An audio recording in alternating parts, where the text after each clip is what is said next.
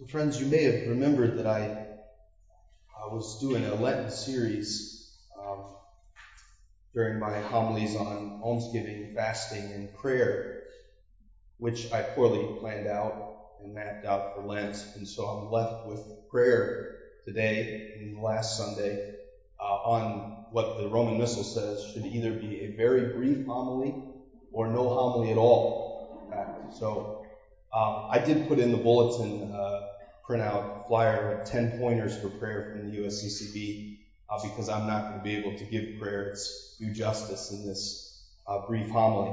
But I did want to just uh, kind of reflect briefly on the three times prayer comes up in Mark's uh, passion narrative because I think it does give us uh, some sense of the nature of prayer.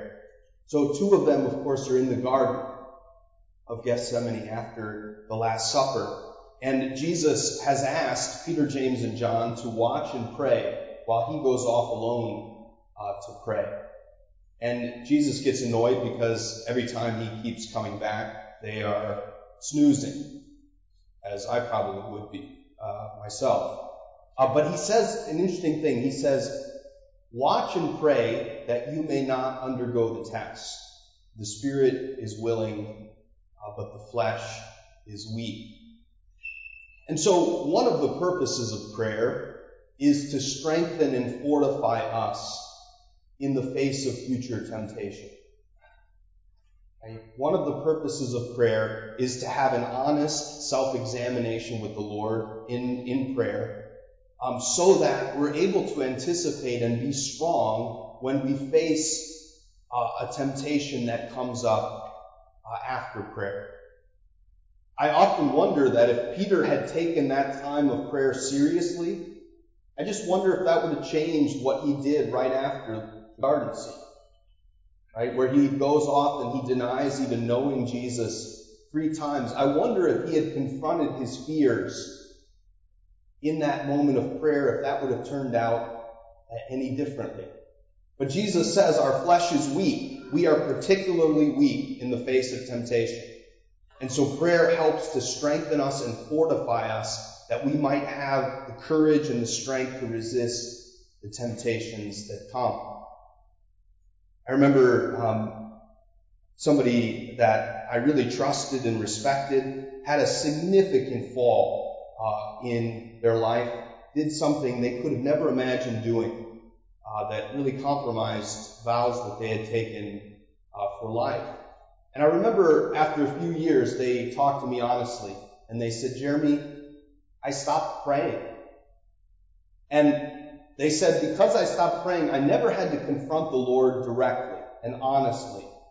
Right? I never had to, I, I could easily rationalize what I was doing when I wasn't confronting the Lord in daily prayer and in a daily examination of conscience where I was being honest with myself and with the Lord about what I was struggling with and my Achilles heels and my vulnerabilities and the areas where I'm particularly susceptible to temptation. I wasn't doing that. And so I could rationalize it. So his advice to me is never stop praying because you're actually capable of doing things that you could have never imagined doing.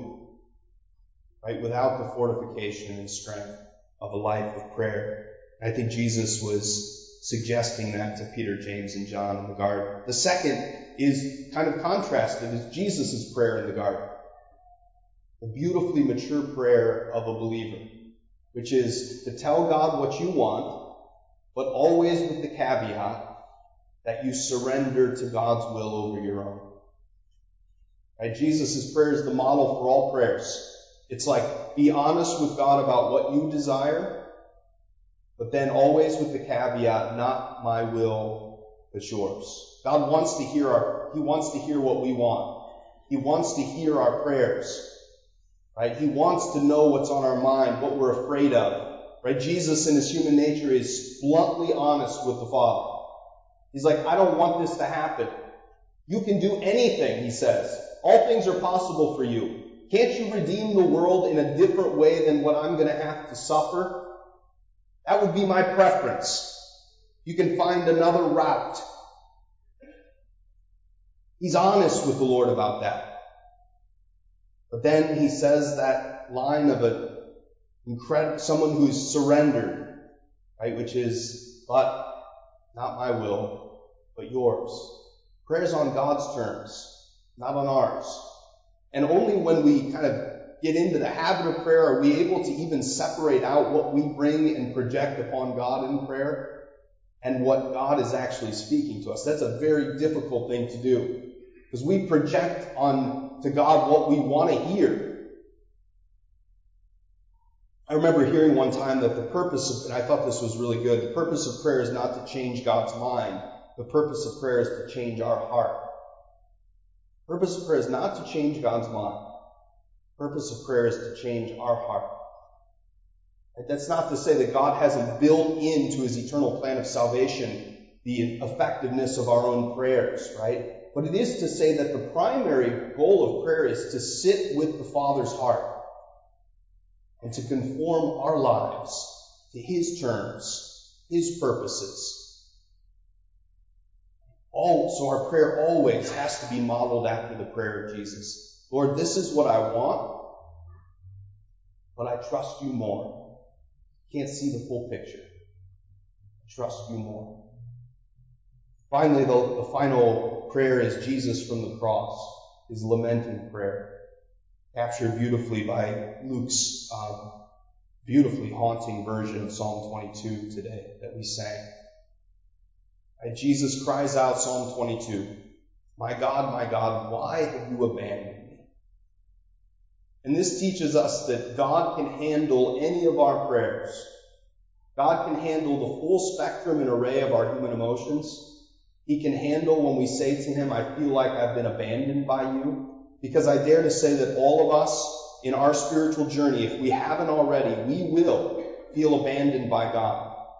We will feel like He's absent. We'll feel like He's not there. Jesus in that moment in His human nature feels alienated by all of the disciples except John who have left. So He feels alienated by human beings, but He also feels in His human nature alienated by the Father. He feels that and he says it in a prayer. And so in prayer, we can be blunt and honest with God. Sometimes I think today we're actually kind of weak with God in prayer. We think it's an offense to God. It's a lack of faith to say something sharp. Like, God, I don't know what the heck you're doing right now. I don't understand this, but in the scriptures, the scriptures are full of people who are blunt with God. They are they say to God what's on their, honestly on their heart. Because God can handle it. God can handle the big questions of human life that we put before Him. So friends, we should be honest like Jesus in prayer. Because I know we feel surrounded sometimes. We feel isolated. We feel alone. We feel overwhelmed. We feel abandoned. And that's Jesus' prayer from the cross. Friends, prayer is a conversation with a friend. It's meant to be our uh, plugging in to the one who created us, one who redeemed us, one who constantly guides us through the outpouring of His Holy Spirit. We can't have a relationship with a friend without having a conversation. And there's all sorts of ways to pray. There's a million ways to pray. But, but the readings today teach us a few important lessons right, about prayer, right, which is prayer can strengthen and fortify us against our particular Achilles heels and vulnerabilities and areas of temptation. It can help us to eventually conform our will to God to make sure our life is being done on God's terms and not just our own. And it can help us to express in the sanctuary of our own hearts the full spectrum and array of the emotions and circumstances of our daily life. Let's commit this Holy Week and beyond to sort of rekindling and recommitting to a life of prayer because that's how we develop uh, our union and love